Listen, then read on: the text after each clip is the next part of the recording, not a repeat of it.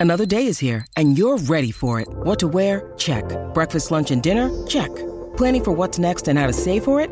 That's where Bank of America can help. For your financial to-dos, Bank of America has experts ready to help get you closer to your goals. Get started at one of our local financial centers or 24-7 in our mobile banking app.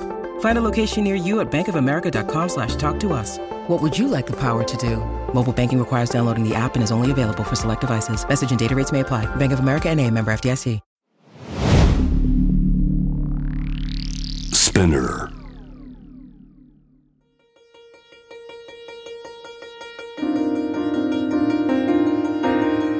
Welcome to Notebook, a guide to art, culture, and tourism in Tokyo. My name's Stuart Monroe, a long term resident of the city, and each weekday around this time I'll bring news and views from Japan. And as the prospect of travel draws ever closer, I'll also note changes in travel as and when they happen. Japanese and Chinese leaders exchanged messages yesterday, marking the 50th anniversary of diplomatic ties between each country. But there's little mood for celebration in the shadow of territorial and political rifts deepening between Beijing, Western nations, and Japan. Messages from the Japanese Prime Minister Fumio Kishida and the Chinese President Xi Jinping read aloud at an event hosted yesterday afternoon by the Japan Business Federation, the country's most powerful business lobby better known as Keidanren. Japan's Foreign Minister Yoshimasa Hayashi said that Tokyo and Beijing have a responsibility for peace and prosperity in the region. And despite the occasional political dispute, Japan and China have boosted economic relations throughout the past 50 years, with China now Japan's biggest trading partner.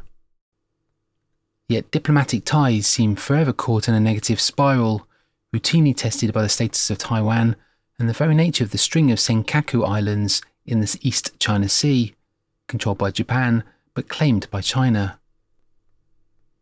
For now, though, Kishida and Xi have agreed to seek constructive, stable relations, so the name of the game for both Beijing and Tokyo is maintain the status quo and seek alternatives to the ever present threat of conflict.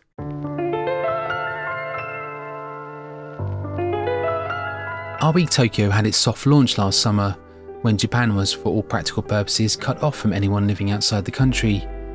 More technically, in its second iteration, this year's edition will serve as its launch event, held over one very long weekend at the beginning of November from Thursday the 3rd until Monday the 6th. It'll feature over 50 of the city's art museums, international galleries, burgeoning art spaces, and artist run initiatives, bringing the local and regional art scenes together for all the world to see. So one year on and Art Week Tokyo returns just at the right time then. Japan's currently preparing to waive travel visas for vaccinated tourists, so the distant audience of last year will become a very real and physical one this year. The event was conceived by Take Ninagawa gallery director Atsuko Ninagawa and launched amid pandemic led restrictions, yet last year's edition still managed to attract 20,000 visitors.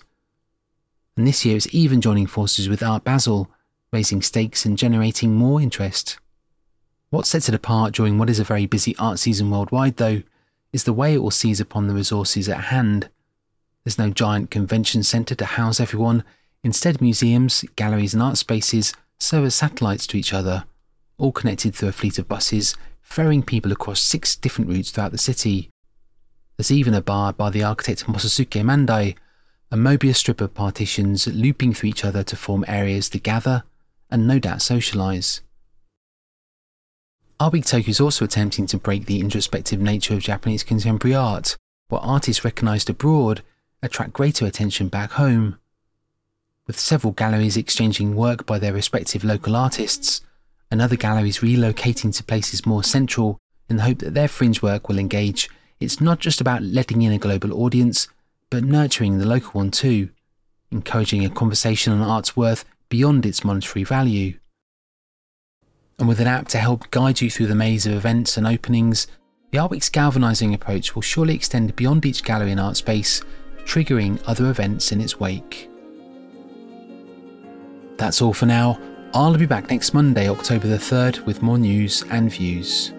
If you enjoyed this episode, you might consider rating us on Apple Podcasts, or think about spreading the word online. But for now, thanks for listening. This has been Notebook.